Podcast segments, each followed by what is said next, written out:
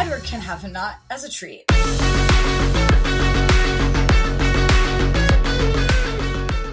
Hi, Shannon. Hi, G. Hi, everyone. Welcome to Three Books, One Plot, the only podcast on the web where one of us writes Life and Death, one of us writes Midnight Sun, and some Froggy Friday, Wednesday, Monday celebrating writer reads New Moon. Froggy Friday. Yeah, well, technically it's Froggy Friday, Wednesday, Monday, Sunday right now as time of recording, but this is airing on a Monday, so I thought I'd go Monday. But that, that makes intro was for...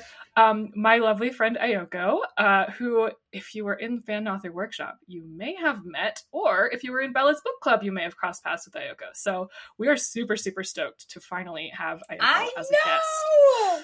I'm very excited to be here. So yeah, this is really great. Because honestly, like I gotta say, I could never have picked you out of the like fan author workshop lineup as someone who was gonna actually care about my stupid Twilight podcast.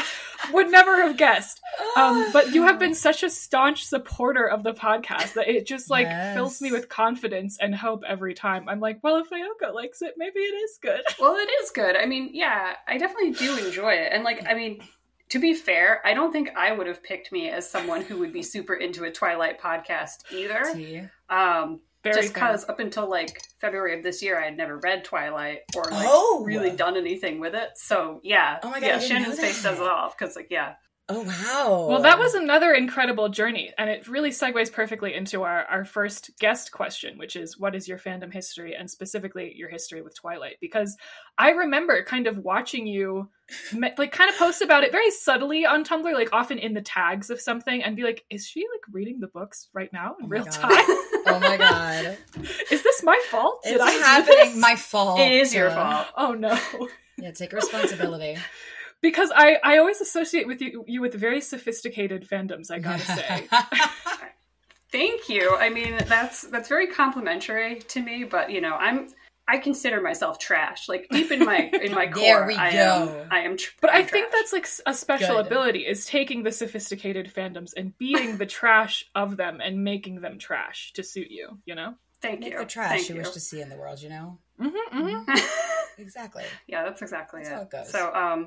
So yeah, my fandom history, I guess, well, my first fandom, baby's first fandom, was probably Lord of the Rings. Ooh, good one. Classic. That's a good one. So yeah, so I started out with that. And the way I got started with that is that I had someone in high school literally print out Cassandra Clare's Very Secret Diaries for me. Not Cassandra Clare's Very Secret Diaries. Oh my god. Yep. I remember. Yep. I was a baby when that came out, but even I was aware of that. Yeah, like they were printed out, handed them to me. It was my first time ever like seeing anything, like any type of fan work, and I was like, what the hell is this? I couldn't believe it.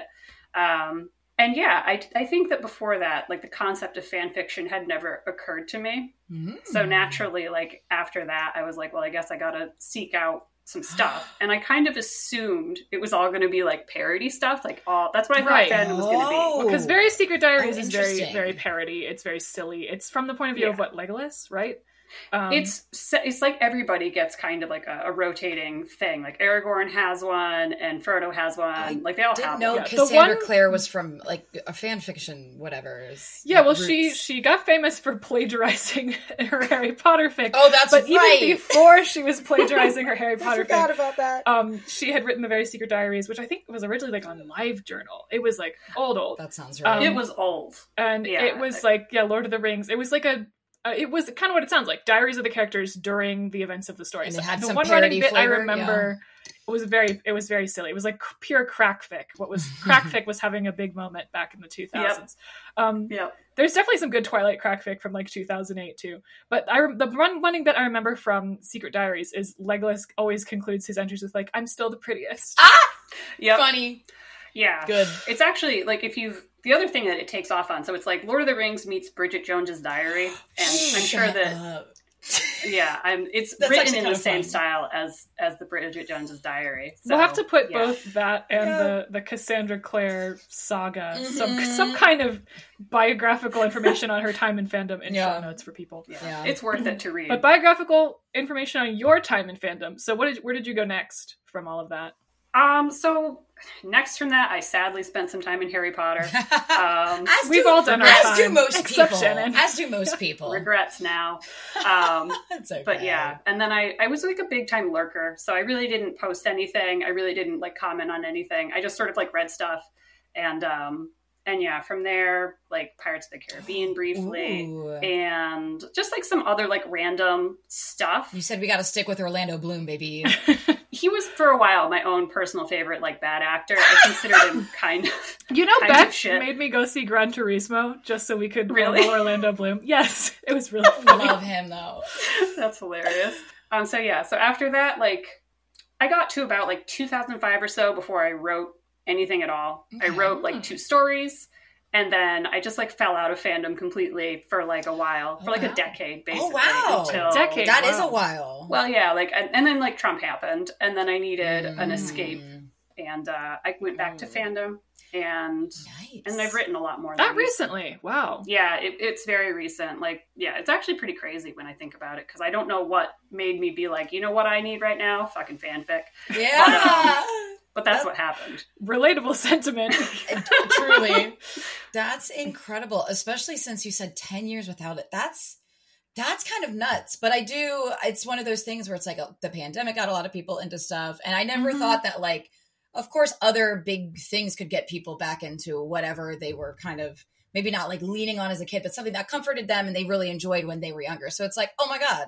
Yeah, that kind of makes sense. Well, and like fandom is always here for you, you know. Like, if you can leave for any amount of years and come back, and there's still fans of the thing, and they're still making fan work. So, like, that's kind of one cool aspect. Yeah, of it. And if you write a fan fiction and go a few years without updating it, those people will also still be there waiting for you, just fucking waiting for you. You know. Oh boy, I hope so for my sake. Well, people are resilient. But wow, so you just like missed the whole Twilight era of fandom. Oh yeah, like it's really crazy because like I don't think anybody in 2008 could have not been aware of Twilight. So I was like very aware of it as like a thing that was happening and like a cultural life, movement. I guess I don't know. Yeah, no, but right. But like yeah, like it just the Team Edward and Team Jacob movements. It wasn't my the two-party system. My thing for like a long time, and then like I was probably one of those assholes who like made fun of Twilight. Oh yeah, of course. I liked Twilight. I made fun of Twilight. But like, well, I mean, it was kind of the norm. Like, it was considered, you know, lame if you didn't. Like, you would get tarred and feathered and excluded from things. Well, I very much remember like Robert Pattinson making fun of it, and I feel like once one of the actors was, then you kind of like everybody kind of piled on. Yeah, he really did like give everyone permission. You know, like it was considered like so cool and edgy for that. Yeah.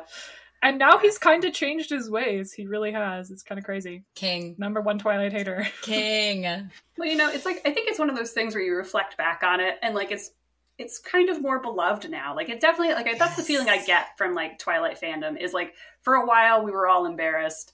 Now it seems like people are kind of getting pulled in and being like, you know what, this actually wasn't so embarrassing. It's fun. It's, you know, it's kind of like how I feel about Poldark. I don't know. I feel like G has read Poldark. I have read, I listened to most of them, actually. Yep. And I watched I think I watched, like, the first 2 seasons of the show, and then I was just like, I don't care about these characters enough to keep... like, that, I had that same problem in the books. I got so sick of... Who's their daughter? Cloence. Cannot stand that bitch. Cloence. She's so boring. I'm like, get to the fun part. I hate these people.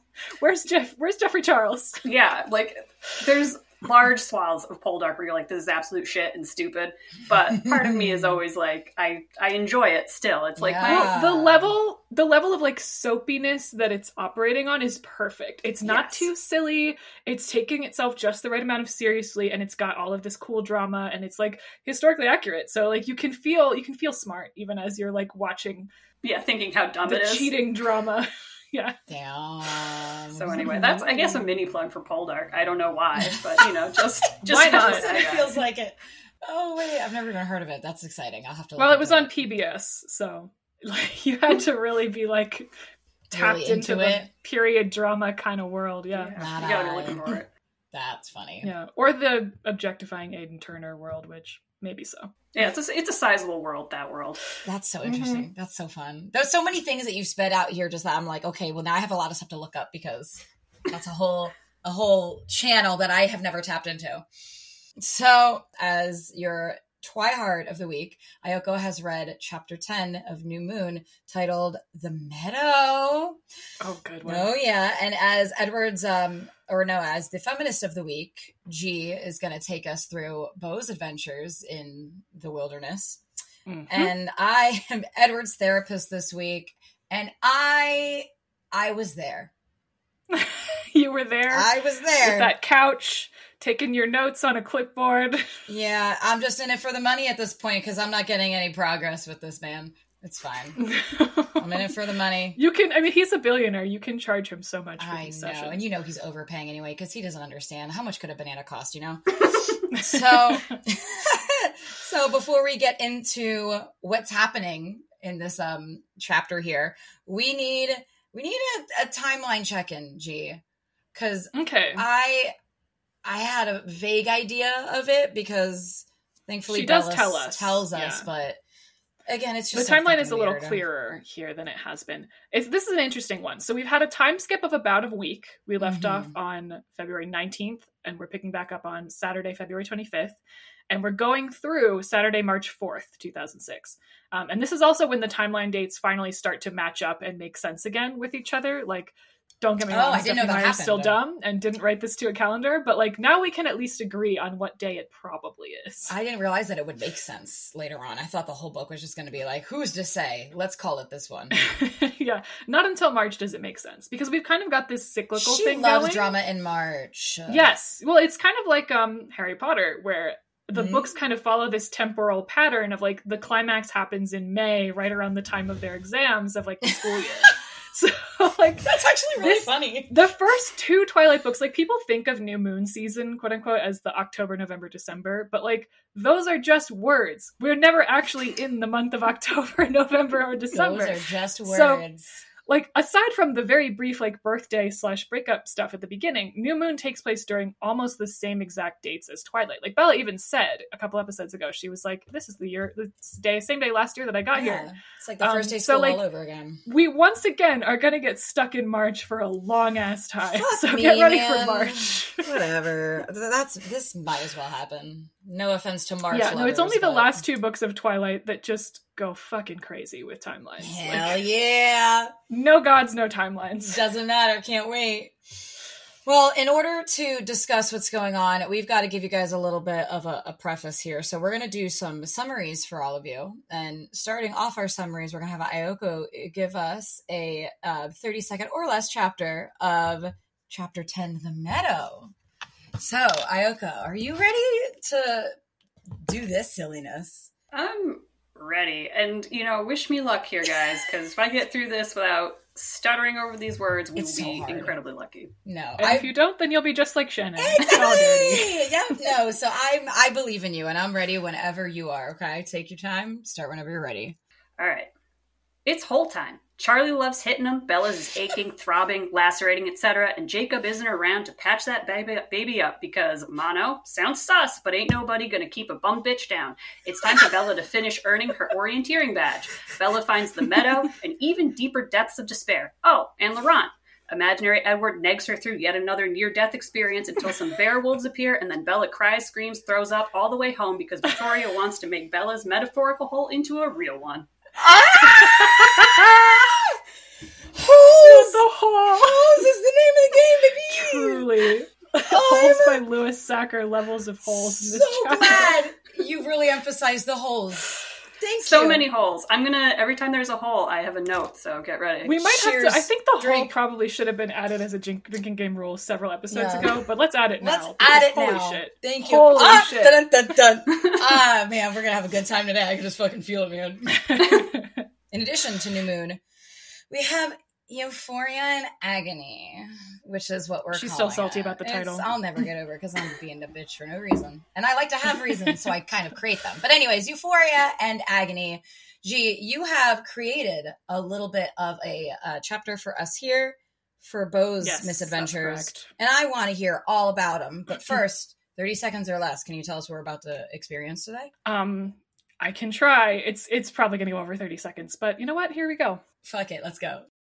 How's Julie doing? Wouldn't you like to know? Weather boy. When Julie comes down with totally real mono and girl boss Bonnie decides to gaslight gatekeep Beau out of her entire town, poor Beau is forced to pretend to care about his other disgusting friends. After Charlie warns him not to go into the murder forest, Beau decides to go into the murder forest, where he's immediately threatened with murder by Lady Laurent, who is trying to break the murder glass ceiling and also Beau's neck. Luckily, he's saved by a group of adorable slender wolves, probably with cute little bows on their ears like a Yorkshire Terrier. Beau goes wee wee wee all the way home like the little piggy he is, where he locks himself in his impeccably clean room to process the news that Victor is gunning for him and plans to make Saw 3 look like an episode of Lazy Town. You had like 30.6 seconds. That was phenomenal. Oh. Wee, wee, wee, all the way home, big boy. You know what? I hope they do have little bows on their ears because that would be funny. That would be great. You know, why not? Slender wolves. Fashion. Slender. Like Barbie slender wolves. I keep picturing like those Disney wolves with like the big eyes. Like, you know how like in Disney yes. you have to know they're female, so they have like giant eyes and like cute little noses. I feel like that TikToker Vine writer where it's like, big eyelashes. Do the aliens wolves have titties? Mascara. Do the wolves have titties? Do the wolves have titties? They have like an udder. Anyways, moving on because I don't want to visualize that. Moving and on to Dark Moon. You next, suck. Dark Moon, please. Are you ready for Dark Moon? I hope you're ready for Dark Moon. I never am, but I'm always so excited. Put those shades away. It's dark enough. All right, well... Tell me when, and I'll give you what I got. But again, yeah, this also might go over, but if it doesn't, cool. You know what? At this point, we've abandoned the pretense. It doesn't matter anymore. It's fine. It's fine. All right. So, Shannon, whenever you are ready, you can give us a summary of Dark Moon. I believe we're on chapter 11, and you'll have to tell us what it's called. Okay. Do you want me to tell you what it's called right now? Yes. What is it called? It's called, fuck. It's called, fuck. I'm pretty sure it's either A Plan or The Plan, but I don't have the thing open right now. Okay, something about plans. A plan. Plans and something. A plan. Yeah, plans and agony. All right. In today's chapter of Dark Moon, we get a lesson on stalking from cringe fail extraordinaire Isaac Randall. I mean, Edward Cullen. Without human criminals to kill her, his family to nag, he roasts every used car in the New England area and gets bullied into making some fashion crimes by his tiny bitch of a sister. Victoria gets a new persona, Alice is keeping an eye out for Selena, and Jasper is just begging his wife, I mean the plot, to let it be a little more useful, an entire book early. Edward's the third wheel in yet another insufferable conversation, and Alice starts doing what she does best and says, if you don't listen to me, I'm going to tell Mom, before Edward sets off for the merry land of murder, war, and despair. Houston, Texas. Ooh, not too bad. Very 28 nice. Seconds. Okay. And I'm very excited for Dark Moon now. Thank you. She's going to tell Mom. Mentioning Jasper and Alice so many times. We as if I can help it. You know? As if I can help it. As if you can fight me off. Anyways. As if we could fight off our shit. Well, let's back it up a bit because you can't find out about Dark Moon yet. Okay. We got to find out about... New Moon. Did I say Dark Moon? Doesn't matter what I said. You close enough. Who cares? New Moon. Let's go, baby. So, Ioco, did anything pop out to you at the beginning of this chapter that starts off so slow but picks up eventually? Because I feel like it starts off pretty slow. I mean, like, my first note here is that genuinely it seems like Bella can't ever accept any type of parent just being, like, a good parent. Yeah. Like, she is, like, so worried that Billy doesn't take Jacob to the hospital. She's worried that he doesn't really have mono. Like, she's, like, so overreaching. I had that note, too. Well, because my note was that, like, she's hovering. Why does she think Billy is lying here? Like, he doesn't really give her a reason to doubt him. Like, yeah. But she automatically, like, she saw Jacob was sick. Like, she even saw that he was like, I'm sick, and he went home. So, like... There's been no real reason for her to be... She's literally, like, on WebMD looking up the symptoms of... I said, somebody get this bitch WebMD. Because you know she'd love it. She would go nuts for some WebMD. Hypochondriac Bella, yeah. I know. No, like, she's, like, on there being like, well, his throat wasn't sore, so I think Billy is a bitch-ass liar. It's like, where are you getting this? Yeah, I love that, too, because it's like, I mean, I don't know. The only thing I can think of, like, why she feels this way is because she was gaslit for an entire book, like last book. True. She's so defensive. Now she just thinks everybody's a liar. Yeah, that would be so her bad. Senses are just, she's just hyper vigilant for people lying to her all the time. It is funny because my one note was like, oh, maybe ask your dad to call his best friend instead of blowing up their Court of Kitchen phone, not realizing that one of the next steps is Charlie picking up the phone. He does exactly that. Because Bella's like, hey, where's Jacob? And Charlie's like, time to make a call, I guess. But Charlie calls Harry. When he calls his second best friend. Harry gets called. And I love the idea of him twisting the cord around his finger, just chatting while Bella sits on Charlie kicking his feet, giggling. Bella's sitting on the linoleum floor, just waiting. Come on, man. What I love is she's doing that, and all Charlie is saying apparently is yeah, yeah, straight man conversation with Harry Clearwater. Yeah. Well, and I completely forgot that we got this foreshadowing about Harry Clearwater going to the hospital to get tested for heart problems. Yeah. Charlie was worried. Yeah. Charlie's so worried. That's very painful in hindsight. Not to spoil anyone, but Harry Clearwater's heart problems, put a pin in that. Yeah, I hope that doesn't come back. Yeah, well, it's too bad. Chekhov's heart problem. I like that it's oh my gosh, but then they were joking around again and Harry got Charlie laughing because you know when a friend worries about you and you're just oh my gosh, don't worry, when blah, blah, blah, and you just start making jokes because it doesn't matter, it's not a big deal. You could be missing a foot and you'd be no, don't worry. Anyways. No, they're straight man besties. They don't worry about their health. That's not what they do. They go fishing and eat hot chip and lime. They do. Good for them. And then, no visitors, I demanded in disbelief. Charlie raised one eyebrow. Now don't you go making a pest of yourself, Bells. Billy knows what's best for Jake. He'll be up and around soon. Be patient. And I'd like to recommend a little book to Bella that I sometimes read to the 2-year-old that I nanny called Waiting Isn't Easy by Mo Willems. So we'll put that in Bella's book club, Rex. Putting it in Waiting the isn't easy, Bella. So sorry. Sometimes we are not about you. Charlie parenting Bella and being hey, he's fine. Because she's how dare you try to parent me? How dare you? Well, this says so much again about her attachment style and how Jacob doesn't talk to her for 2 days and she's he hates me and he's dying and there's a conspiracy and everyone's lying to me.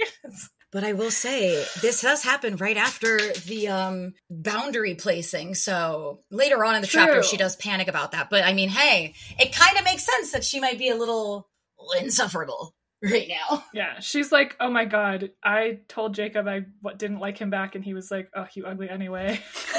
He pulled the man card. He truly did. Yeah, he's okay, I'm going to go hang out with Leah. Oh my gosh. And then the unnecessary roast where Charlie's about the mono, did you have the same line here about the mono? Please read it. Read it. I let's see. I know it's the same. All line. I knew about mono was that you were supposed to get it from kissing, which was clearly not the case with Jake. And I said, "Get dunked, Jake." Get dunked. Why did she have to? She's sick. She was "Well, I know he's bitchless." It's so funny. He's a loser. Mm-hmm. And then I'd give it a week. I decided before I got pushy. A week was generous. Girl, relax. Unclench. You're fine. Was it, though? Was it really? No. I mean, this kind of tracks with what was happening last episode where she was kind of brother zoning and son zoning him and being I was proud of him like a PTA mom kind of shit. She's son zoning him. I'm going to get pushy. Yeah. I'm going to check up on his health constantly. She's okay. How could your dad know about your health? That's my job. Your mother. Quit. I know, right? But yeah, this is a sadly Jacob-free-ish chapter. It's so sad for me personally because I'm not going to say that I ship any characters in this story. Fair. I really don't. But I prefer Jacob so much. Yeah. And the lack of him is just so painful. Sad to me. Yeah, we really gave you the wrong chapter. It's okay. I like it, but I just miss him. I miss him how Bella misses him, because apparently he's the only thing that's keeping her even remotely stitched together. Yeah. She's losing it hard. Keeping and, those holes clutched tight. Where's that sentence that really threw me for a loop? Oh yeah, okay. She describes herself as lonely, worried, bored, perforated. And I was perforated? What? Mm-hmm. And then I realized she was alluding to the hole in her chest. That's my note. My entire note is that image. To shreds, you guys, say. Yes, it is the Futurama meme, to shreds, you say. I said, but it just came out of nowhere. I was you what? You're it, what? It got me too. I was perforated. Damn, bitch. Holy shit. How many holes do you have? Holy. But yeah, she really wants to tell us about her unfilled holes this chapter. It's oh we know, God. Bella. I wasn't handling alone well. Yeah, we sure know. Some could say that. Like, it's so crazy because they also reference, again, like these screaming nightmares that Bella has. Yeah, and, like, why is Charlie not taking her to a psychiatrist? Like, this is clearly, like, above and beyond. She hasn't escaped a saw trap, you guys. Like, she's been broken up with. Like, the trauma is not that deep. And she's, like, fucking flipping out. I know. It doesn't even need to necessarily, like, a regular doctor at this point would be fine. Like, someone to give her an Ambien. Truly. Well, and she even says the line, she says, "The dreams got hard again," which title of her sex tape. Thank you for doing it, so I didn't have to. Oh, I should stop doing it then if you're going to do them for me. No, you should. I should just send you the sex tape titles at the end of every episode. Don't you worry. But the rest of those sentences are good too, because she's like, I could no longer see the end coming. Just the horrible nothingness. Half the time in the forest, half the time in the empty fern sea where the White House no longer existed. Where the White House no longer existed, I wrote "One Can Dream," baby. Oh, man. She's on the ellipse. She's in the wrong Washington.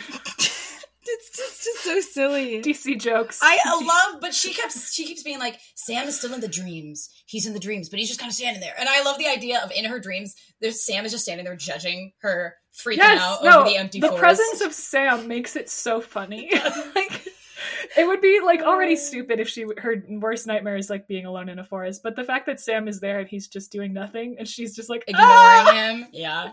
Very silly. Yeah. Okay, Karen. He's just like some guy to her, too. Like, she doesn't know him. She shouldn't talk to him. He's just there. Like, imagine going through all that Bella's going through and just literally some guy just keeps popping up. I have questions.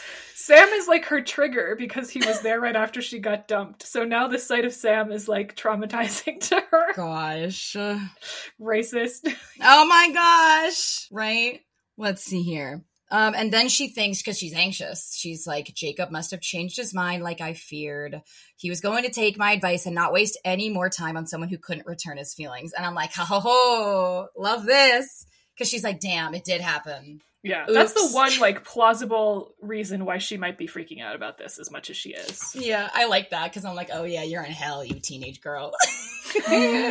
Let's see. And Charlie's too nervous to leave Bella alone because he finds out. Yeah, we get some more Charlie. Just kidding. Billy said Jacob went to hang out with friends' daughter who has been trying to get a hold of Jacob for this long. Yeah. And then he's like, oh my God, my daughter's being ghosted. I know. And then he's like, do you want me to stay home? I can stay home. I could totally stay home. We can hang out. Let's hang out. And Bella's like, no. You go fishing. Go fishing with Harry. Imagine if Bella, when she entered her new moon phase, had like just become really like besties with Charlie. They're just friends. She's super into fishing. She's super into fishing. She knows it all. She needs a hobby. And then fucking may as well be fishing. And then she would know that the sentence, "the fish bite better when the weather's nice," is wrong. Because no, they don't. I think she does know it's wrong. I think she's just like saying something to say something. Like, get out of my house. Shut up.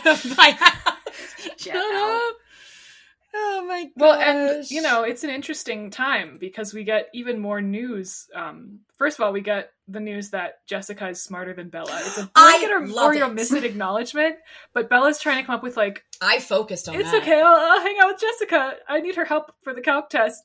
And I love that valedictorian hot girl swag, you know, Jessica's the smartest. I loved it. It was very cute. It's funny because like that's Bella's entire brand. She's like not like other girls. She's like so academically inclined, but like Jessica's like, oh, I am like other girls and I'm smarter than you. Fuck you. Eat shit as a Bella. Poor Jessica. She gets like really the shaft like in every single chapter. Like it's so crazy. Every time she's like, brought up. Mm-hmm. This one is no exception because Bella says what? As far as I could tell, Jessica had crossed over to the dark side. Wait, she says that I missed that. She does say that. So and yeah, funny. Like how could you blame her though? Like the last time you guys hung out, you were literally like the worst person to hang out with I've ever heard of. And now you're like, oh, she's crossed over to the dark side. Like, it's not your fault. Dark side. I let out the most indignant noise, though, because after she lies to Charlie and she's like, I'll contact Jess. He's like, that's a good idea. You've been spending so much time with Jacob. Your other friends are going to think you've forgotten them. I smiled and nodded as if I cared what my other friends thought.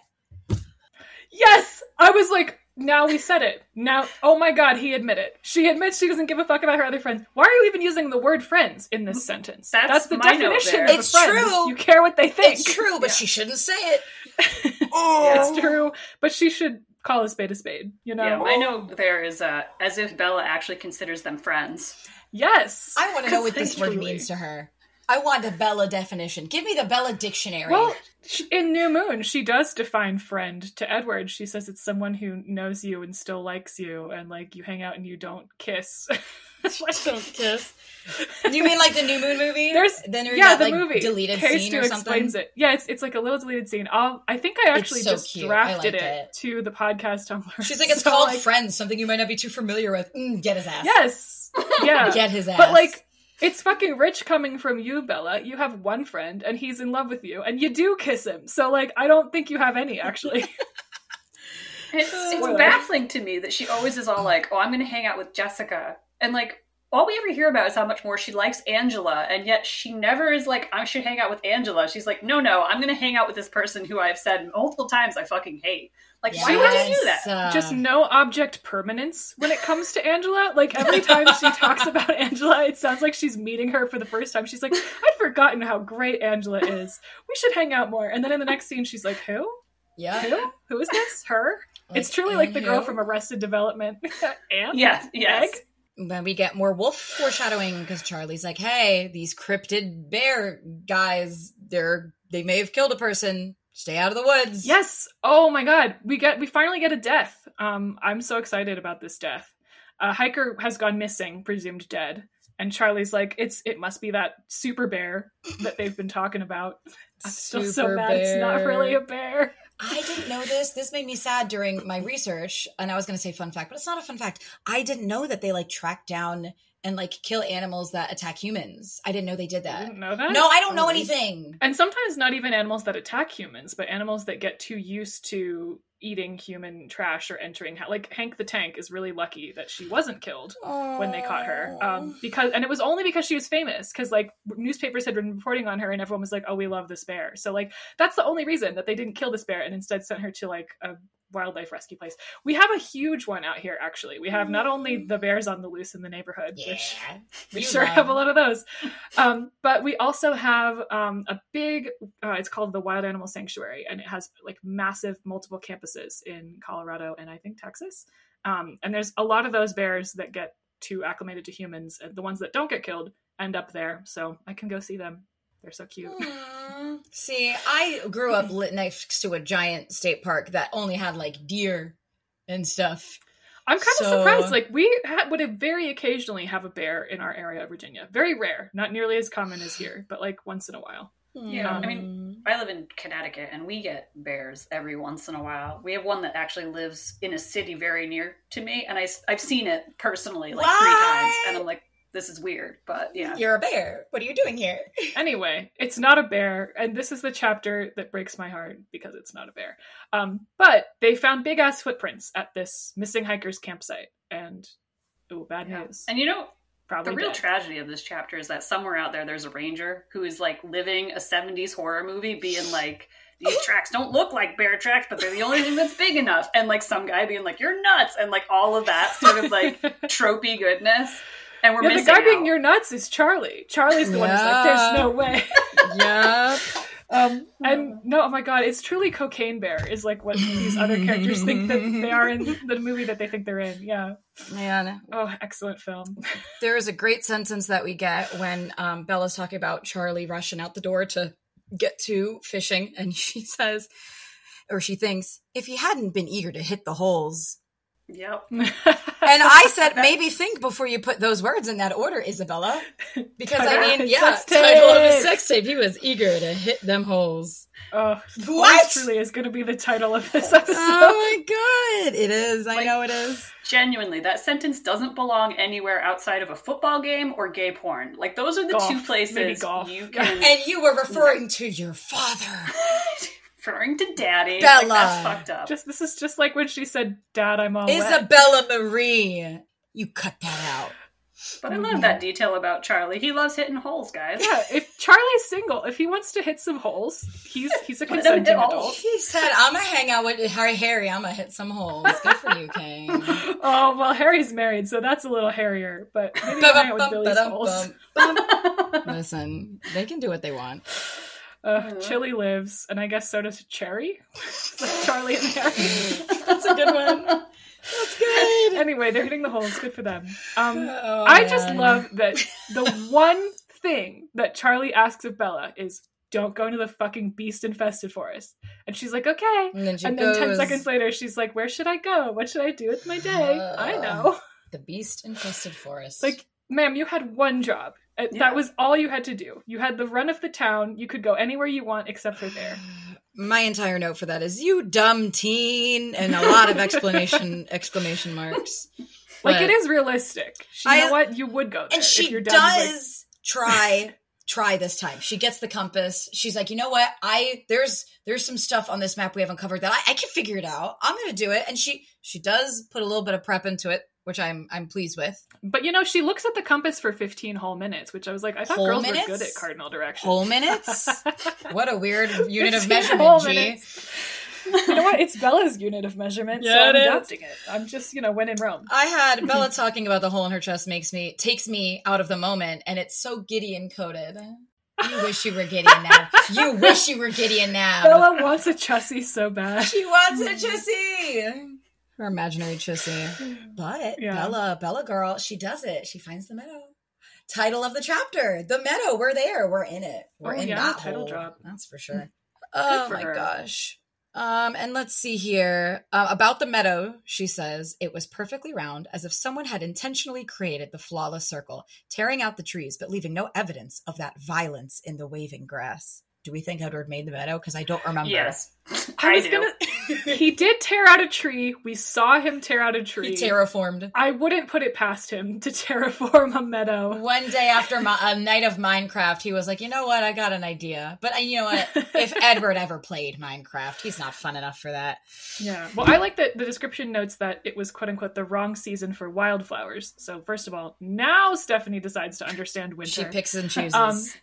But second of all, it reminded me of one of my favorite Tumblr posts of all time, which is the one that imagines Edward going back to the meadow after the breakup and sobbing as he sprays weed killer on everything. Oh yeah, I've seen that one. And I went back to look for that post, and someone has made visual edits of him doing that, and they're so fucking funny. I'm going to revlog to the podcast. I'm going to link it all up in the show notes. Oh my gosh. But, yeah. So in my mind, not only did he make the meadow, but he also destroyed it as part of his "It Will Be Like I Never Existed" initiative. He should have planted trees. That would have been a really great way to gaslight. That would have been dope. I would have loved that. You just come upon a just shitty planted, they're kind of padded in, not very good, and they're leaning over, and she's like, I think this is the spot, but who's to say?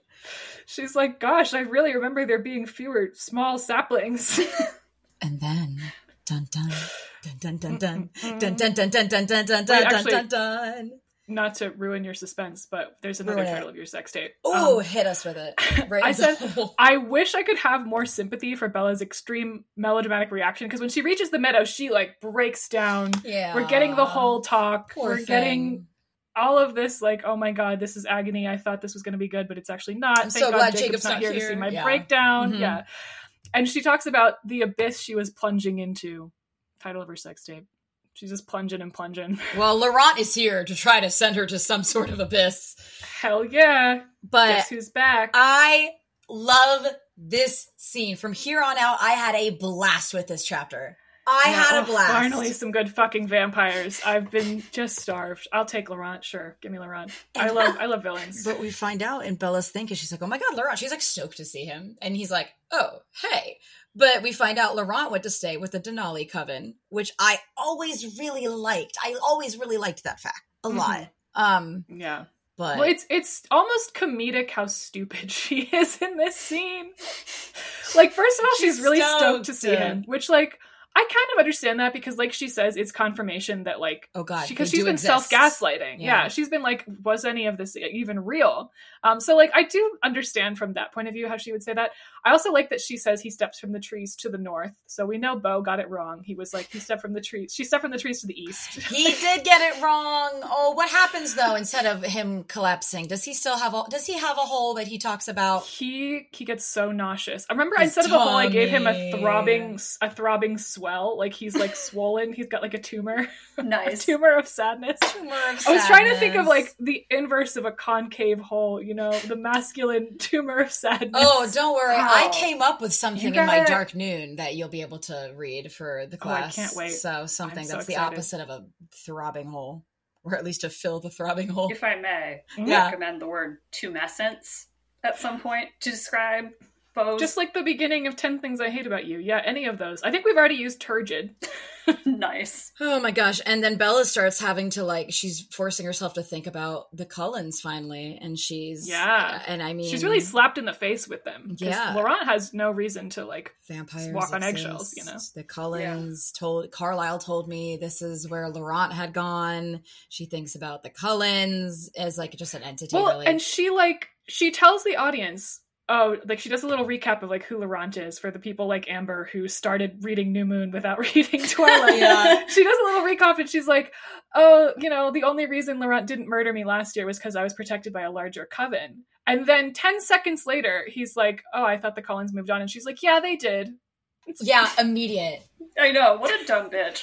Girl, you need help on more than just the calc test. You know Jessica would not be out here telling Laurent all this true bullshit. See, and you know what, though? Hallucination Edward comes to the rescue. Yeah, we really needed him this time. And I loved this in the chapter, and I have to say this because I always forget to mention it, but I feel like the fandom at large, some of the funniest posts that I've ever made, some of the funniest jokes have always been surrounding the meadow scene / Hallucination Edward. Yeah, well, it's got the iconic line where he just says, lie better. Yeah, lie better. There's one really funny one that I'm thinking of especially, and I also tried to find this post, but Bella's standing there and he's like, lie. And no, Laurent goes, Bella, and Hallucination Edward goes, lie. And Bella goes, who's Bella? He's like, lie better. Not that hard. And I think about that post constantly. No, I think what he says is play dumb. And she says, who's Bella? And he goes, not that dumb. Yeah, that's what it is. It's even better. It's so funny. Well, again, show notes. It'll be in there. But I love this scene so much. And I love her being forced to say their names because she has to start talking about them to make it sound like, oh, wait, just kidding. I didn't mean that they're gone. They visit all the time. And I'll let them know you stopped by.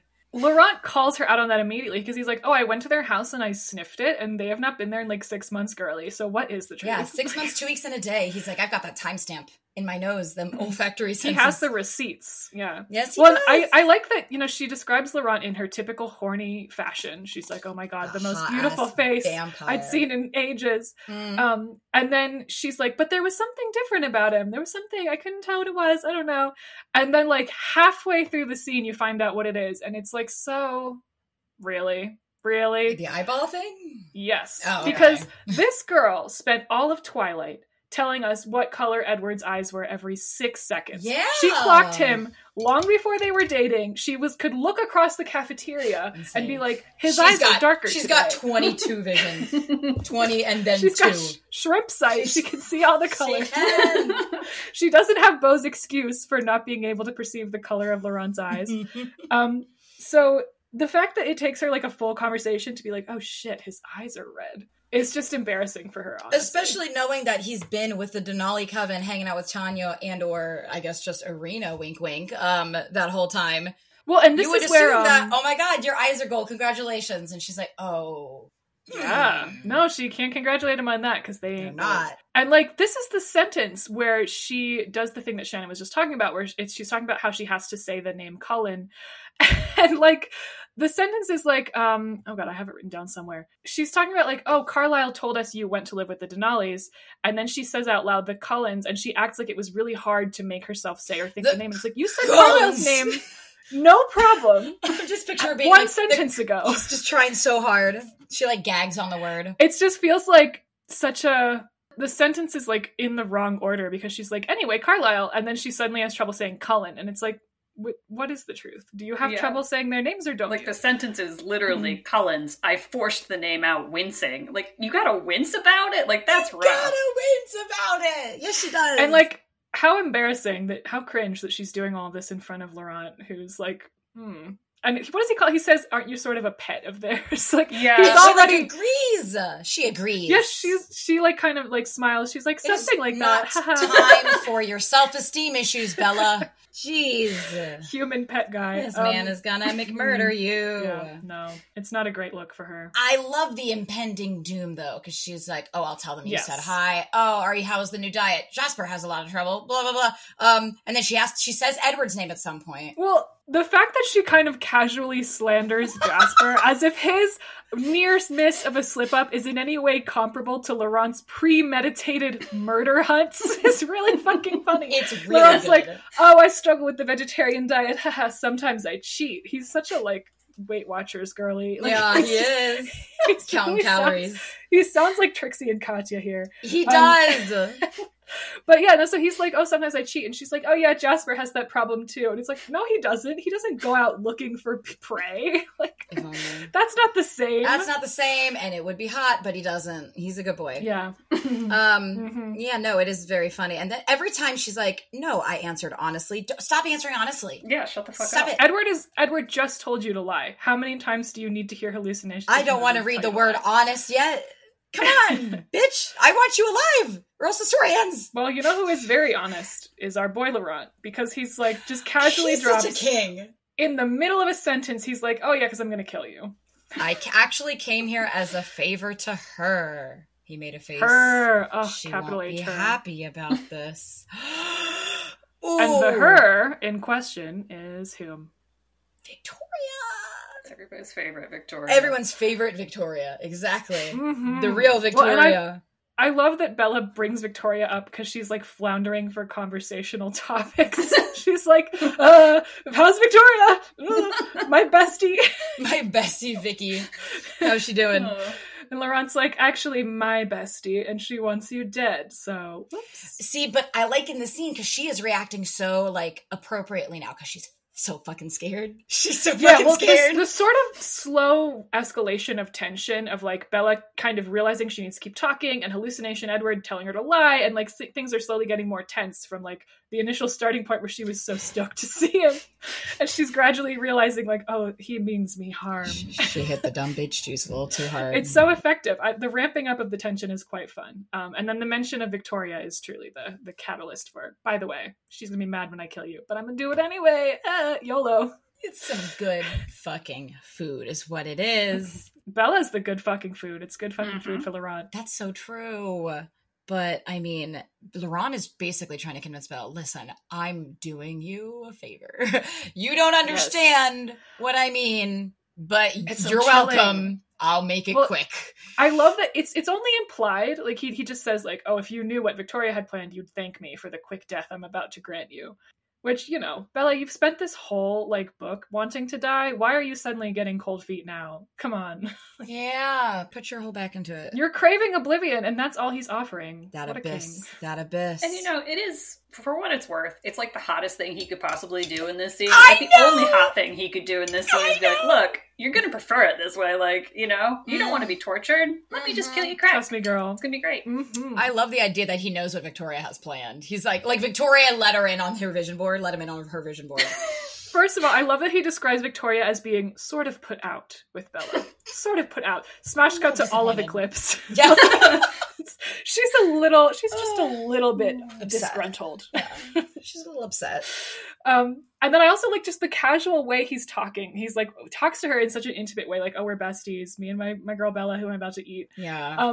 And like when he announces that he's going to kill her, he says it in a quote unquote seductive purr. So Catgirl Laurent confirmed. He's found Meyer persona of the day. Oh, well, I'll raise you one in Dark Noon. Don't worry about that. Oh, I can't wait. So that's going to be a right persona. But no, he says a few things that I really like where he's like, look at it this way, Bella. You're very lucky. I was the one to find you. And then later he says, if you knew what she had planned for you, Bella, ... I swear you'd be thanking me. And it's just he's so nice. I've always liked him. He's so affable as he's killing her. So considerate. He is so considerate. Well, and like, not only Laurent's doing a great job, but like, shout out to Victoria for correctly realizing that a better way to avenge James than killing Edward is killing Bella. Like, she's so correct about that. Great tradecraft instincts in the revenge business, I gotta say. She's doing great. Just imagine if she had successfully killed Bella right when Edward had left her alone and unprotected. That boy, like, oh my god, the meltdown. Yeah. I mean this in the sincerest way possible. It would be fucking hilarious. It would like, be. I would be dying. It would be so funny. Like, not only did Victoria kill Bella, but it's his fault. Ooh! Yeah, juicy. I want that. Ooh, see, I'm not someone who really gives a shit about Edward. You all know that. I mean, he's fine. Whatever. But I would read that fic. I would read a fic about that. Hell yeah. I'd read a fic about that. Well, and like, because usually he likes to make everything his fault, including things that are not his fault. But this would be. It would 100% be on him. If Laurent had killed Bella, 100% on him. Yeah. I want to see it. But I liked, it was very refreshing because every time she's been talking about hallucination Edward, she's been like the voice or his whatever voice or this disembodied voice says this. But the return of beautiful voice. The return of like her saying Edward's voice is very nice. I liked it. I said, here he is. Kind of tech. Well, not really, but you know what I mean? Yeah. No, there's truly, if we made a drinking game for every time she described hallucination Edward's voice as beautiful or velvet or something, like, we would be plastered.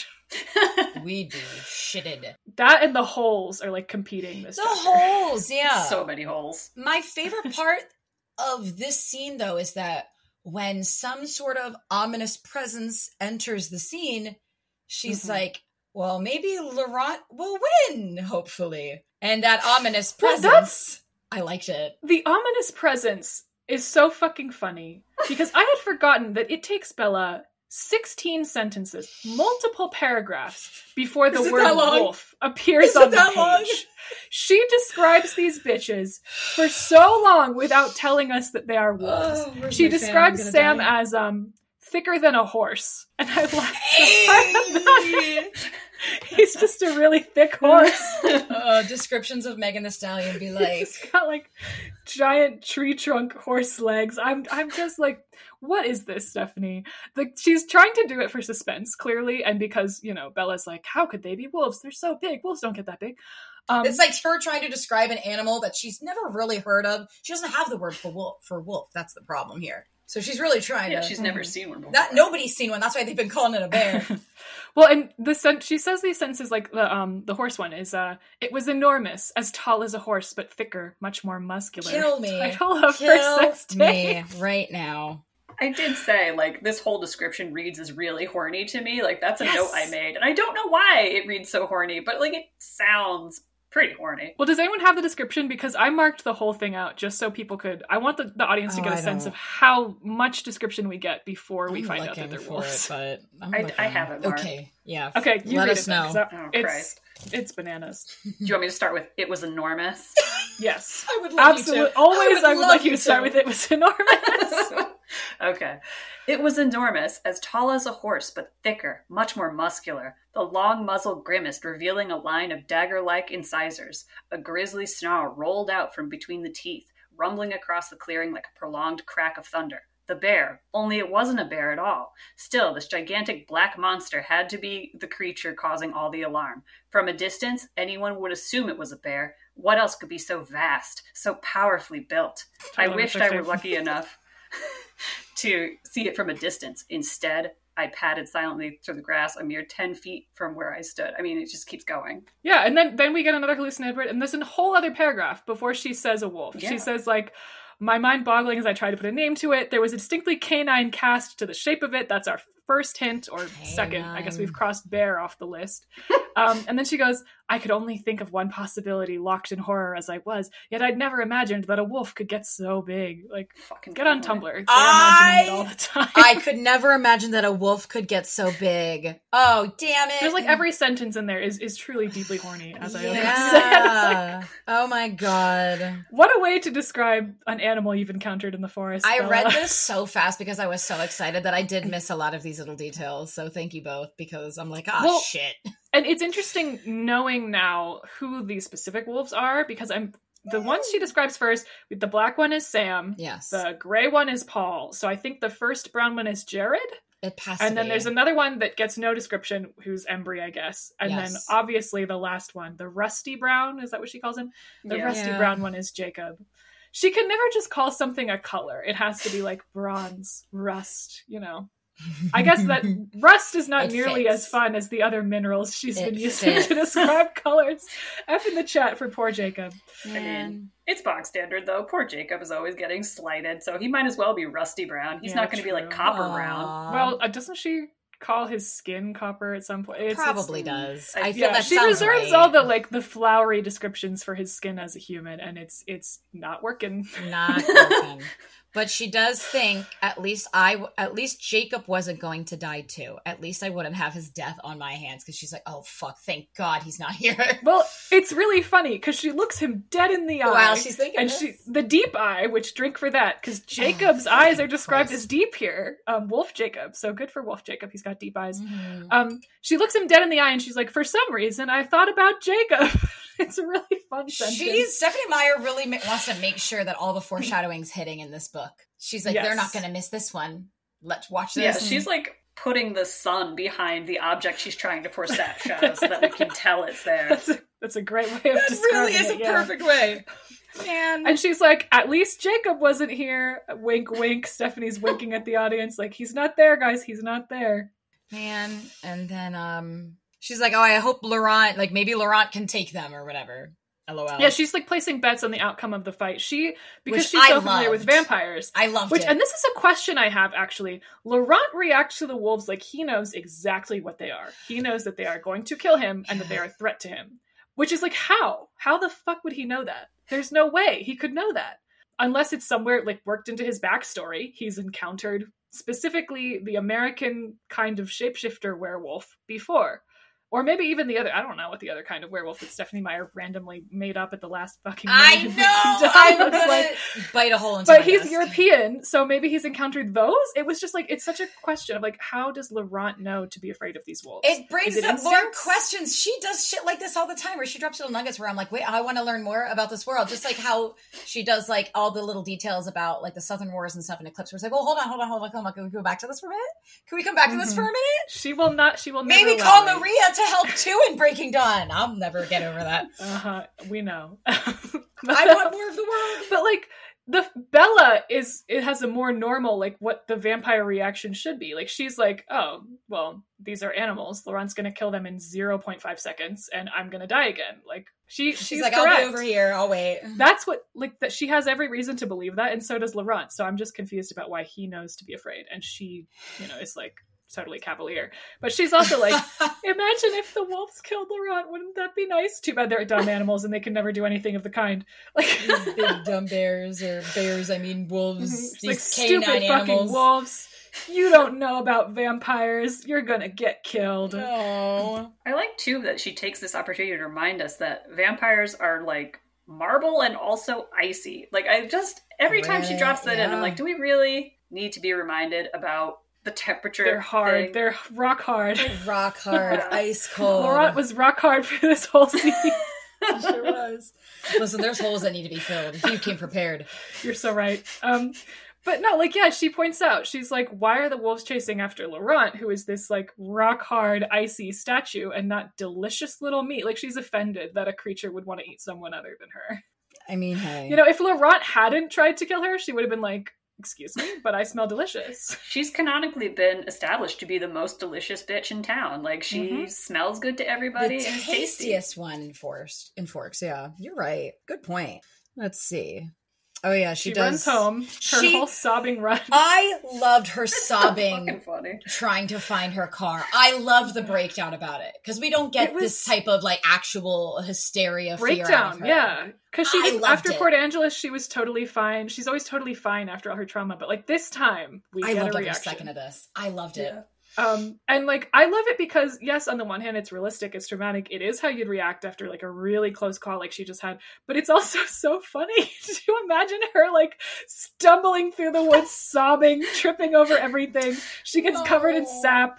Like, it's just, the imagery is so funny. A squirrel runs up a tree and she screams bloody murder. No, like, she does! This poor girl! It's fucking great. It reminded me of two things. It reminded me, one, of, my beloved favorite internet unfinished parody, Twilight the Musical, starring Jenny Nicholson, where she does this thing where Edward like negs her at school and she runs home sobbing, and it's just an extended sequence of Jenny running and crying through various locations. Truly, like, it's such a unintentionally funny and yet also quite scary sequence. I gotta kind of love it on multiple levels. It's really good. It's so good. And then she eventually finds the car. And she's like, I calmed down enough by the time I got home, and Charlie was home, but I know I still looked a mess. She's like driving and crying too. She's like, I had to like calm myself down in order to drive. And then she gets home to Charlie, and Charlie's like, where the fuck have you been? What time do you call this? Hello, young lady. For Charlie's benefit, he doesn't like yell at her or anything, even when she immediately is like, I went into the woods. I did it. She's very honest with him. Yeah, she's like, listen, that thing you told me not to do, guess what I did? Yeah. Totally did it. Yeah. But she's like, but don't worry, I will literally fucking never do it again, because guess what goddamn happened? This was a huge mistake. That's what she says. She's like, there's a bunch of them, and they're huge, and they're wolves. You fucking narc, Bella. Oh my God. I love it. Narc literally harder. Told the cops on these poor native teens. But no, I kid, because, like, I never shut up about my encounters with megafauna. If I had seen some wolves, you'd hear about it every goddamn day of my life. So, yeah, Charlie calls the station to report what she'd seen. And he's like, Narkin. Oh, are you hungry? And, of course, she's like, no, even though she's like, I must have been starving. She never knows. But, I mean, traumatic stuff just happened, blah, blah, blah. Who cares? Yeah, I think if I had just gone through that, I don't know if I would be able to eat. I think I'd be too terrified to eat. Get some Tostinos! Some Tostinos. No, whatever it's called, Tostinos. Maybe it's time for... We're thinking of Tostitos, which are chips. But you know what? Why not both? Why not both, you know? Charlie could have, like, brought her dinner in her room. That would have been a nice gesture. Or, like, soup. Yeah, soup would be good. Aw, some soup. Rainy day in cold. Forks. You're covered in sap. You've been running through the forest crying. But that's when you want when Charlie is questioning her about what Billy said about Jacob, because he's like, remember when you said that Jacob was... Remember how I said, what did he say? Oh my God. He's basically Bella said, Jacob's busy today and he's hanging out with friends. He's better. And then Charlie said something like, I saw him in front of a gas station and he seemed to be having a really tense confrontation with whoever the guys he was with. And Bella's like, oh, they were going to movies. Yeah. She gets defensive though, because she's like, why? I demanded. It sounded like he was implying that I'd been lying to him this morning about something besides studying with Jessica. But like, if you lie about one thing, he's going to assume you're going to lie about more. Yeah. Honey. Come on, baby doll. Come on, Speedy. You just admitted to lying. Like, he's trying to go down the list like, shit, what else has she told me today? Now I gotta fact check. Come on. Snopesing his own daughter. Exactly. She's like so insulted. She's like, you think I would lie to you? Me, Bella? Me, Bella Swan? Oh my goodness. I like her horror though, because later on, there was nothing I could do. There were no precautions I could take. There was no place I could hide. There was no one who could help me. Ooh, the horrified realization at the end of the chapter that there's truly, she's just utterly helpless against specifically Laurent. It's really chilling because she's like, not only are they going to kill me, if it's not him, it's going to be Victoria. And they're also going to kill Charlie because no matter where I go, my scent will lead them to this house. There's stakes again. There's some stakes again. And now I'm like, now this is some life or death stuff. This isn't some teen drama. Now we're really getting into it. Ooh, I'm ready. Now it's like something to actually feel trauma about. Something scarier than a breakup. Now we're getting actual supernatural shit instead of this weird hallucination Edward psychosis. Yeah. Well, and there's one really great sentence that I just have to highlight along the same theme where she says, I paused to check the locks again before I went to my room. It was a silly thing to do. What difference would a lock make to any of the monsters I'd seen this afternoon? I assumed the handle alone would stymie the wolves, not having opposable thumbs. Hey, that's where you're wrong, girlie. They've got opposable thumbs for days. Man. Oh. And if Laurent came here, ... or ... Victoria. Another V word that we get to froth over. Another one to froth over because love her. Like Victoria hasn't even shown up. She's not even appeared in this book and she's still the scariest character. So good for her. I love her. Really is good for her. Yeah. She's like straight up psychotic and we all know it, but it shouldn't need to be on the page to see it. Exactly. There's that glorious shot in the movie of her smearing James' ashes on her cheeks. so unwell, and it's so good. Like, she's like vowing revenge she's on Bella. She's so unwell. Like, I love it. Oh, they really popped off with that visual. Thank you, man. Oh man. So she's freaked out, and be freaked out. Be That's kind of where we leave her. Like, I love it. She's like, I'm freaked out. I pressed my fist against my mouth to keep from screaming. End of chapter. Title of her sex tape. Hey, and I will note for people at home, we are, for at least the hardback cover edition of New Moon, on page 251 now. We're racing through. Yeah, no, I noticed that even in the like Kindle version that I have, the totally legal Kindle version, that we're closing in on the halfway mark. It's kind of crazy. Yeah, we're getting close. It's weird. But does anybody have any other quotes they wanted to read? Anything to point out? Any funny things that they noticed before we start doing MVPs or anything of the sort? I think that covers it. The only thing that I had was that when she refers to Edward a couple of times, she like italicizes he and him. And my note on that was just have some fucking self-respect. Like, it just... the way that reads to me is like God. Like, you know, when you capitalize the capital he, God. Yep. Like, he is her idol. He is the god of her idolatry, Juliet style, baby. It's truly... That's what it's given. How I felt about it, too. I was like, this is too much, honey. Too much, baby doll. Yeah, well, because like she's doing it to avoid saying his name, but like it just reads as if she's put him up on even more of a pedestal than if she said his name. Oh my God. Well, I mean, we've got to pick an MVP. That's really just the next order of business here. Who do we think is the MVP of this chapter? It's, I think, pretty easy of a decision for me, at least. Well, I was like the opposite. I was like, I could give it to kind of a lot of people. What do you think, you guys? Laurent. He is on the list. He better be at the top of your list. I feel like for me, it's Laurent. Or that poor ranger who's just having like a really rough time. Like, so is it a bear? Is it wolves? I don't know. The park ranger dealing with the fallout of Laurent's murders. Yeah. That's terrible. He's unhappy. He's like, oh man, I'm going to have to shoot a bear. Like, he's really bummed out. Oh. He is bummed. Yeah, the park ranger. That's like putting up signs. He's giving safety talks at the visitor center. Make sure you lock up your trash, guys. Yeah, he is doing his best. Well, what about you, G? Well, one of my possibilities was actually hallucination Edward, just for saying the lie better line. Yeah, damn. I think this is definitely hallucination Edward's best showing is this chapter. He's definitely at the top of his game here. And I enjoyed seeing him, finally, for once. Yeah, like in previous scenes when he's popped up, it's been like, oh God. They're reinforcing Bella's worst behaviors. Like, we gotta... This fucking guy, as Nandor would say. Fucking like, guy. Yeah, so like it hasn't been that fun. But in this one, it was like, no, she actually needed help. And he actually kind of provided it for her, even if he's just her subconscious. Her subconscious was correct that she should have lied to Laurent about all this stuff. So like he was kind of pulling his weight here, and I appreciate that.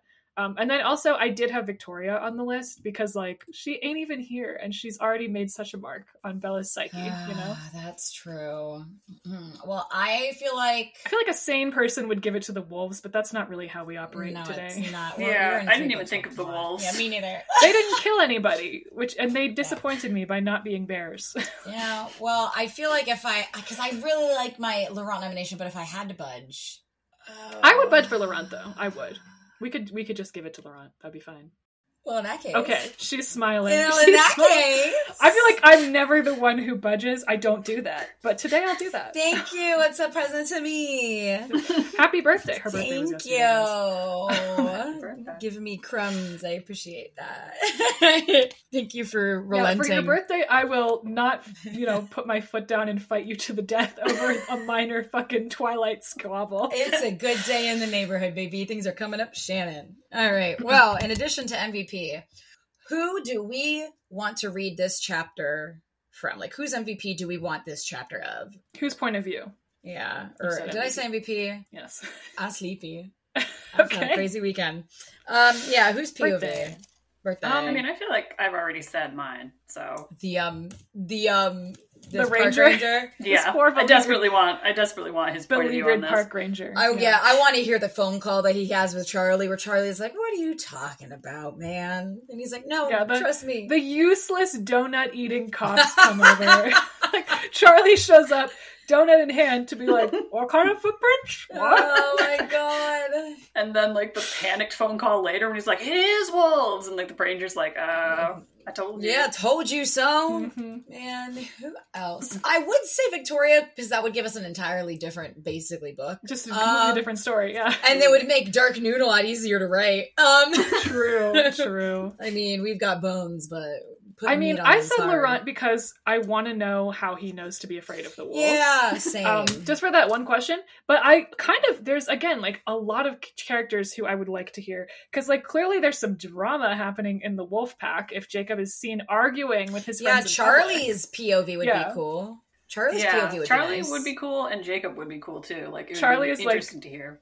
I caught a salmon and I witnessed one argument. No, I want to hear the phone call between Harry. I want to hear the fishing trip. I want to hear him seeing Bella running in looking haggard. And he's like, what happened? Mm-hmm. She's even more of a hag than usual. Then we would still get the phone call to that park ranger. You know what? Maybe Charlie. Charlie. He's been in a lot of locations, and he's kind of the link between the characters right now while Bella and Jacob are not talking. So that's a good one. Yeah, we'll say Charlie. Okay. Well, I mean...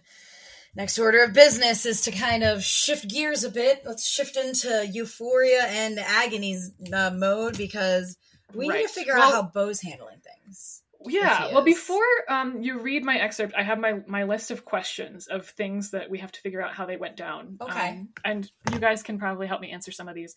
First of all, do we think Julie also had fake mono, or is she a good Christian girl who doesn't get the slutty kissing disease? I want to give her pneumonia, because I also am like, yeah, no, she doesn't need mono. It would be fun to give her a lung thing, because that's what Edward and Edith have. My next question, is the missing, presumed murdered by Lady Laurent hiker also a woman? Because the hiker was gendered as male in this, in New Moon. Oh, I think they switched it, because... You think it was a she-her hiker? I think it's equality. So that would mean the beleaguered park ranger, also a woman in Life and Death. That's why Charlie's not listening to her. That gives us a better excuse. That's just a woman. You're so right. Charlie's like, oh, it's literally a woman crying wolf. Charlie's not listening. Oh my god. Ugh. That would be me, though. If someone in Colorado was like, I've seen a wolf, I'd be like, pull the other one. We don't have those here. Go up north. Yeah, try again. Damn. Okay, next question. Is Jeremy also good at calculus? Is he better at calculus than Beau? Ooh. Because I feel like his vibes are like maybe a little different, a little more of a dirtbag than Jessica. Well, we know that women are in STEM. That's true. But... STEM is for women. They get to go first in science class. I don't know. It should definitely be like a soft thing, like history or something. Yes. History. A soft Jeremy's science. Better at the history test. Yeah, you know what? I kind of, I'll accept that into my worldview. Yeah. Jeremy's the history star. I agree. That's a good one. Okay. Does Beau, this is the real big one, does Beau ever notice the color of Lady Laurent's eyes? Or can he perceive that at all? Shit. Oh no. You'll see what I wrote, because that is the part that I wrote. I had to make a decision on that, in that regard, but I think for he notices something's different, but maybe he doesn't immediately realize it's red. Because he's perceptive. Like, her eyes are a different shade of gray than usual. I know, he's perceptive, but he's also colorblind. Yeah, it's an interesting dilemma that I had to solve in my incredible writing. And then finally, this one, you guys already kind of know my stance on this. Are the girl wolves still described as thick and muscular? Are they described in the same gargantuan way? No. These wolves are lean, like cheetahs. Yes. They're like cut. Cheetahs. They're like... Yeah, that's what they are. There's definitely different words. They use different words for sure. Okay, well, sleek, I feel slender. Like this is the part that I kind of ran out of time at, the wolf part, but I tried my best. So when you read this, imagine I described them as more like the way Ioco just said. Okay, all right. Well, I did my best. I'm excited. So we have here G's Euphoria and Agony, Chapter 10 excerpt, and we have a little author's note where she says, what follows are three different excerpts from Chapter 10's meadow scene. Quit complaining, Shannon. It's double space and a big font. It's not really 6 pages. Go fuck yourself. All right. I already read the first sentence. I can't stand you. All right. Let's get ready, folks. It was crazy how exactly the same Lady Laurent looked. I guess it was pretty moronic and human of me to expect her to have changed in the last year. But there was something different. I couldn't quite tell what it was. "Beau?" she asked, looking even more shocked than I felt. "You remember?" I smiled. It was idiotic that I should be so happy, because a vampire knew my name. She grinned. "I didn't expect to see you here." She strolled toward me, her expression bemused. "Shouldn't it be the other way around? I live here. I thought you'd gone to Alaska." She stopped about 20 steps away, lifting her head to the side.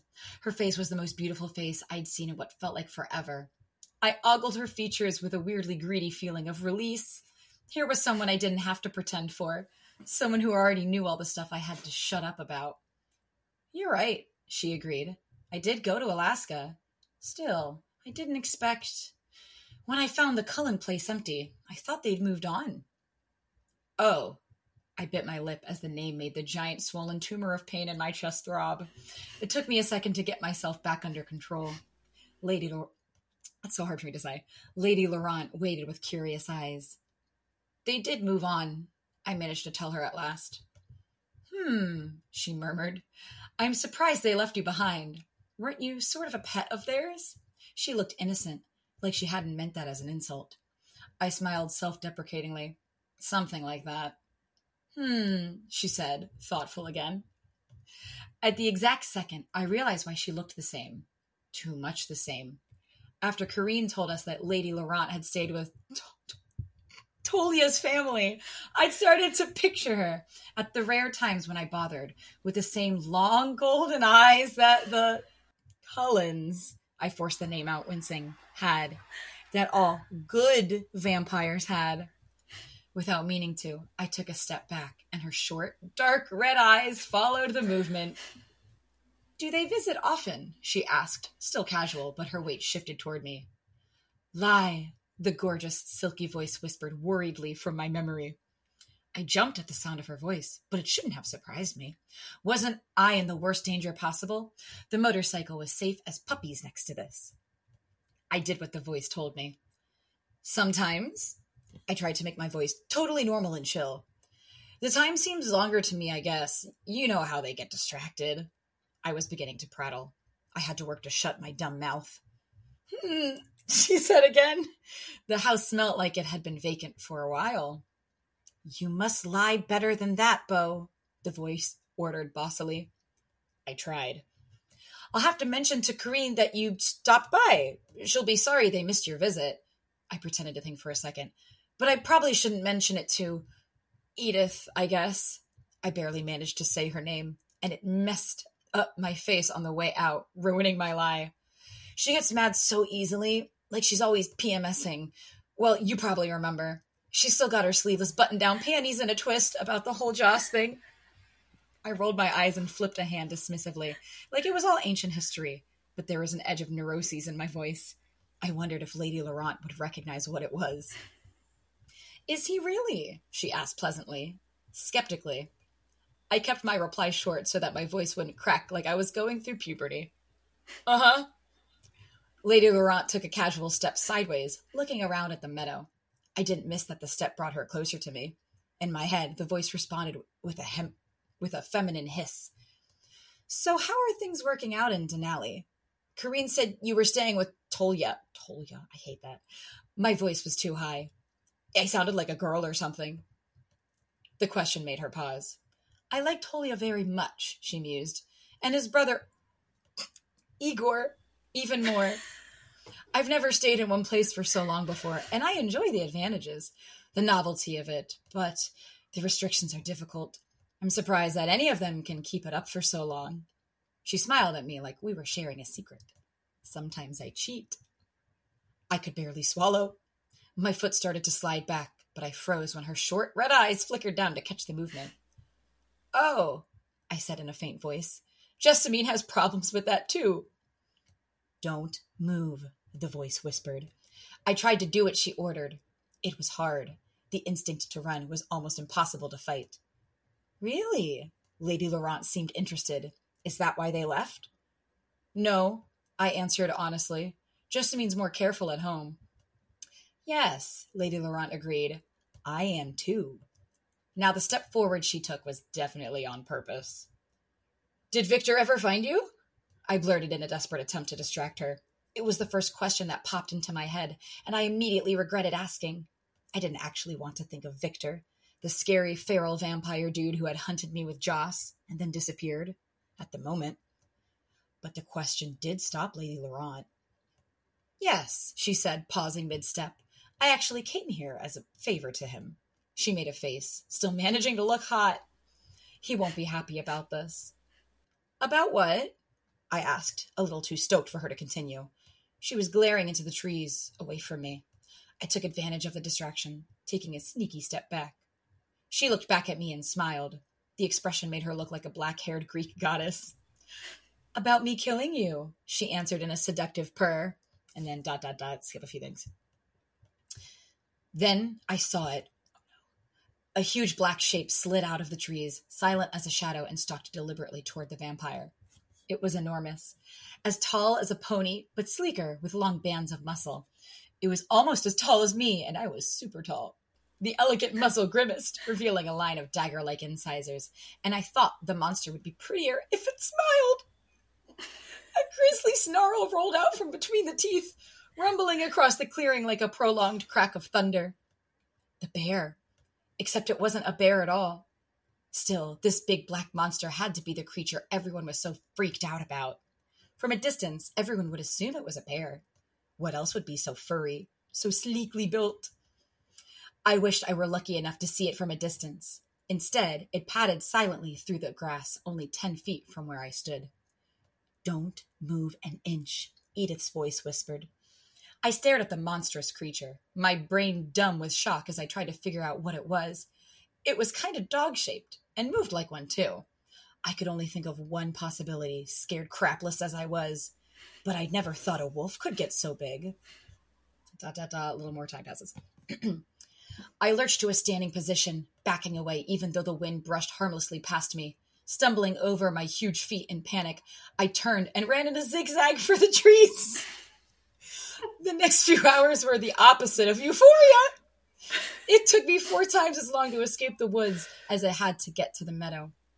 At first, I didn't look where I was going, focused only on what I was running from.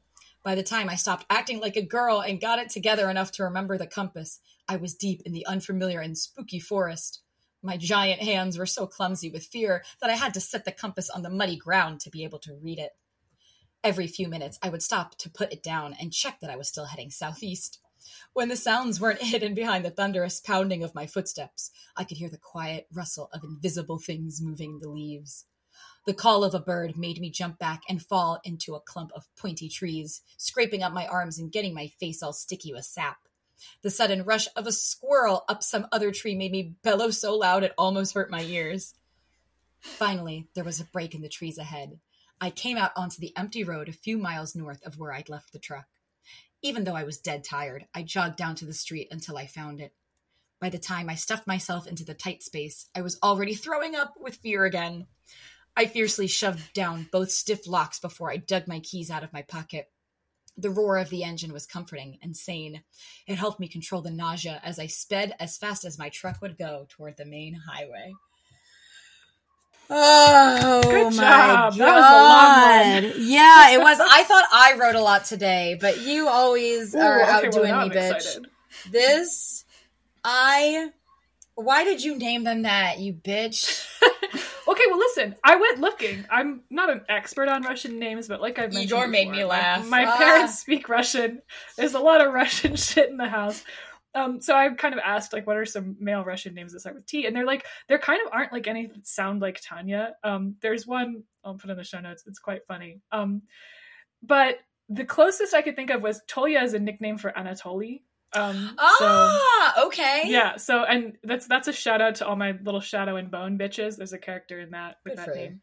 And I noticed that when Stephenie Meyer changed the life and death name, she tends to usually opt for changing the vowels if like there's a name with similar consonants. So that's kind of what I went for. And then for Irina, like it just had to be Igor. I mean, what else was it going to be? I don't know, but it still caught me off guard. I am dragon reference. It still caught me off guard. I'm trying to look back and be like, wait, what made me lose it? I can't even remember. I mean, short red eyes. Short red eyes, not long. Those belong to Edith.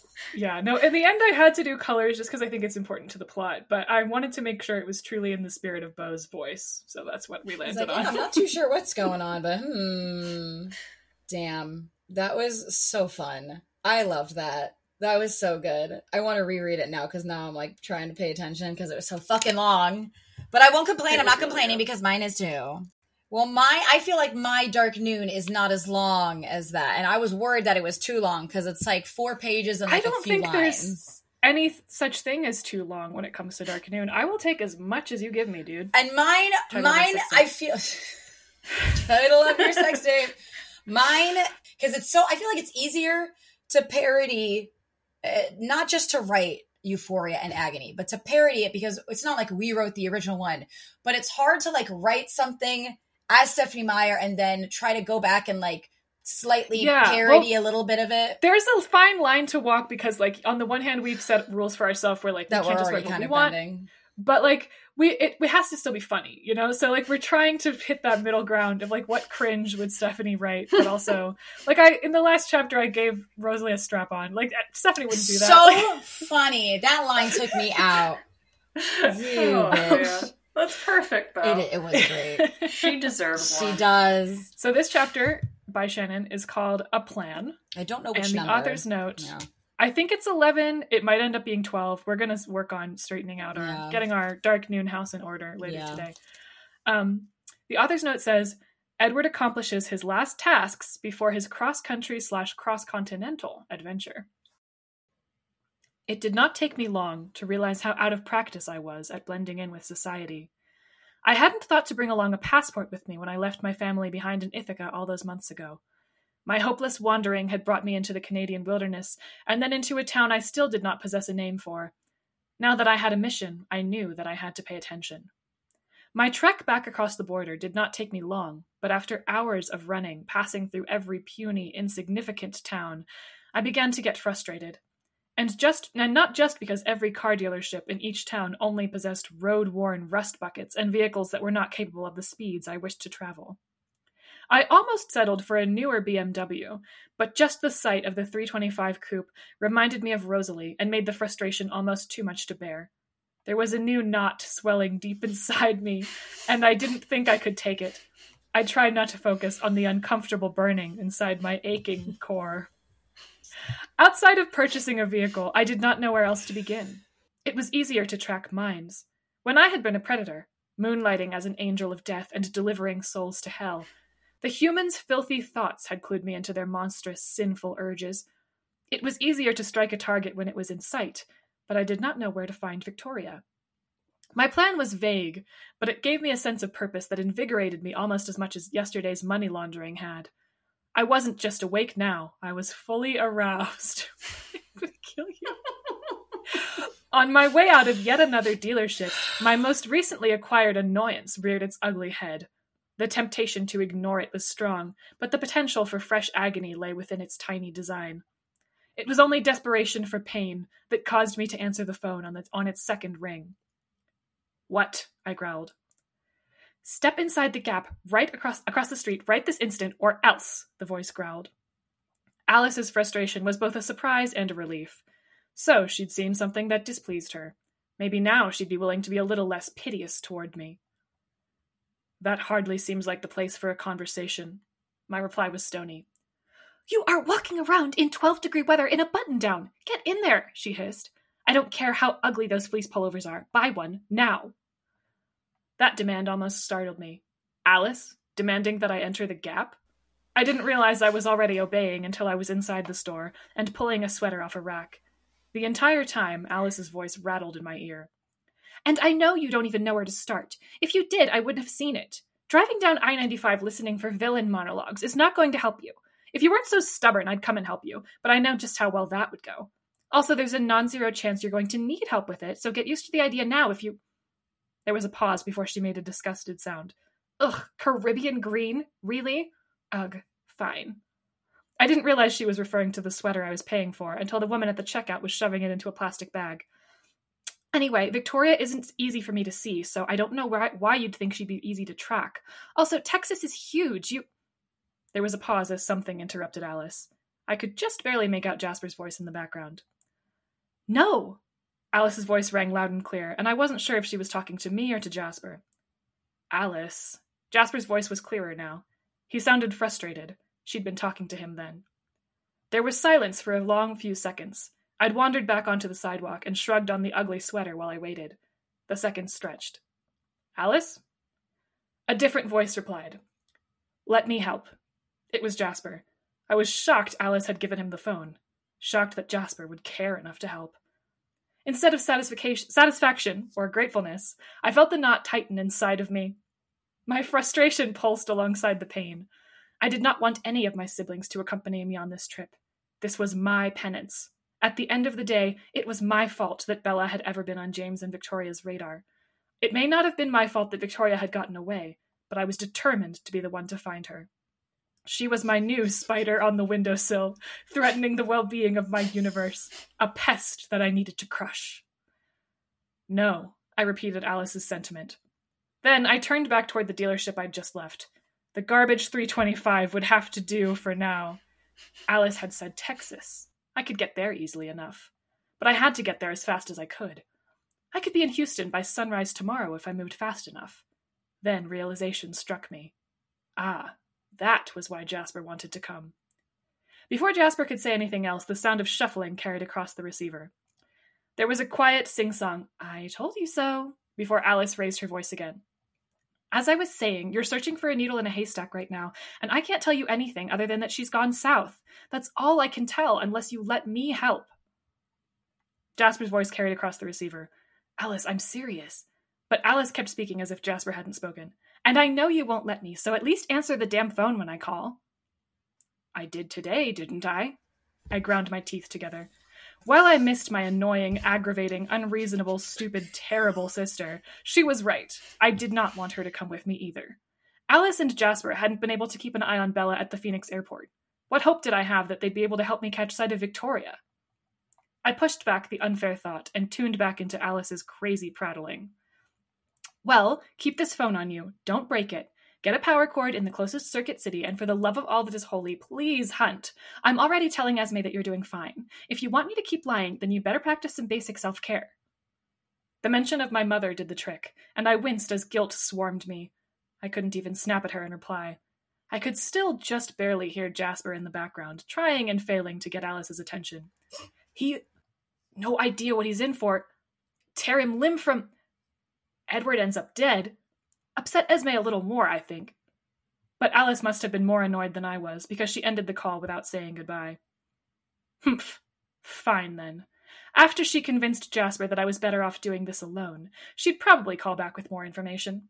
Until then, I had a car to buy and a destination in mind. Oh, that's nice. She said, that's nice, sweetie. Juicy. I love it. Sorry. So in character for everybody. You're not enough of a main character yet. Go away. The real main characters are talking right now. You really nailed Edward's bitchiness. My horrible bitchy fucking sister. I wanted to keep going, but I was like, I have to stop at some point. No, I like her. First of all, I like that he forgot to put on clothes today that look like he's in winter. And I also like that she's like, they're the ugliest fucking clothes on the planet, but get one. Oh my god, not that color. Oh my god.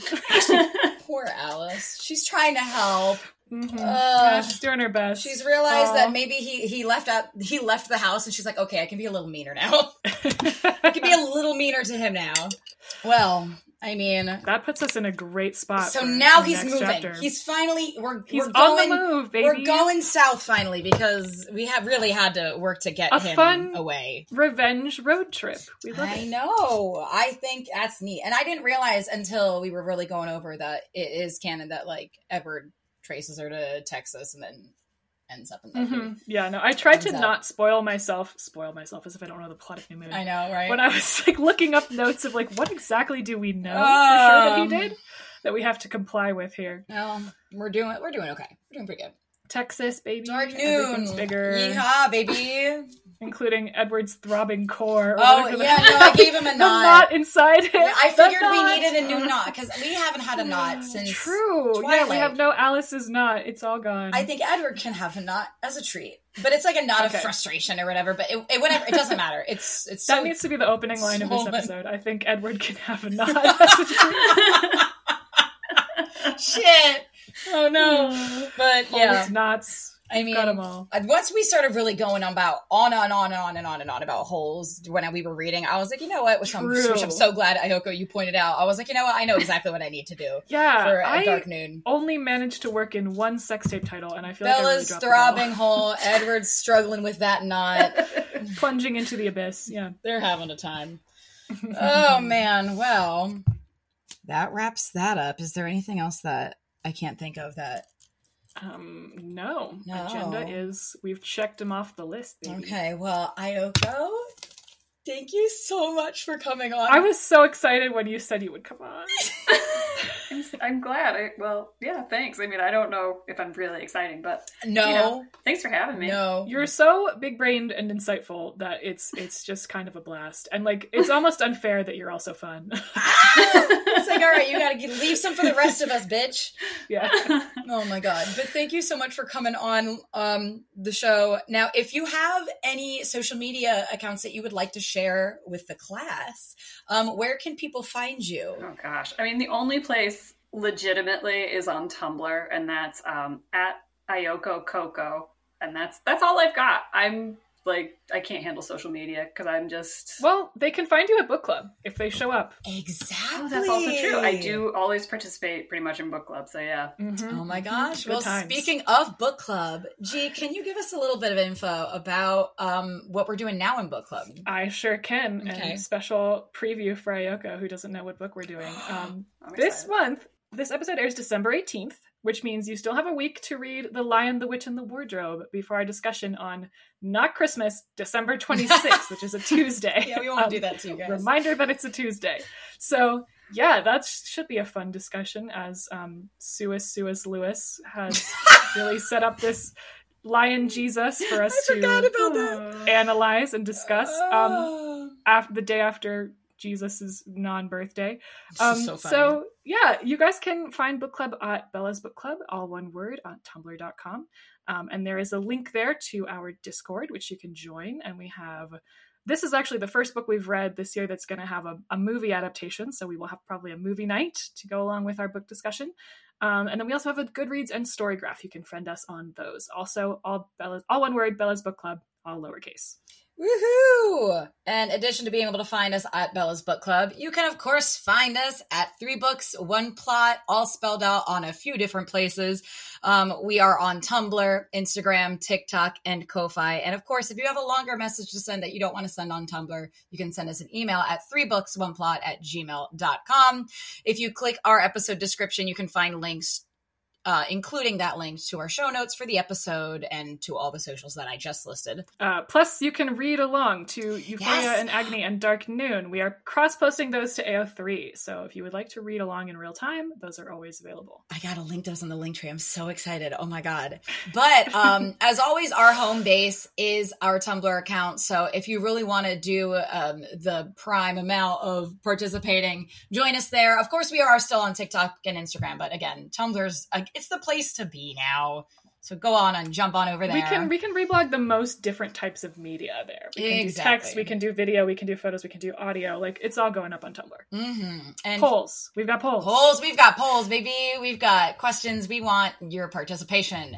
But feel free, not even just on Tumblr, to also participate on our Spotify polls and our question of the week, if you are on Spotify.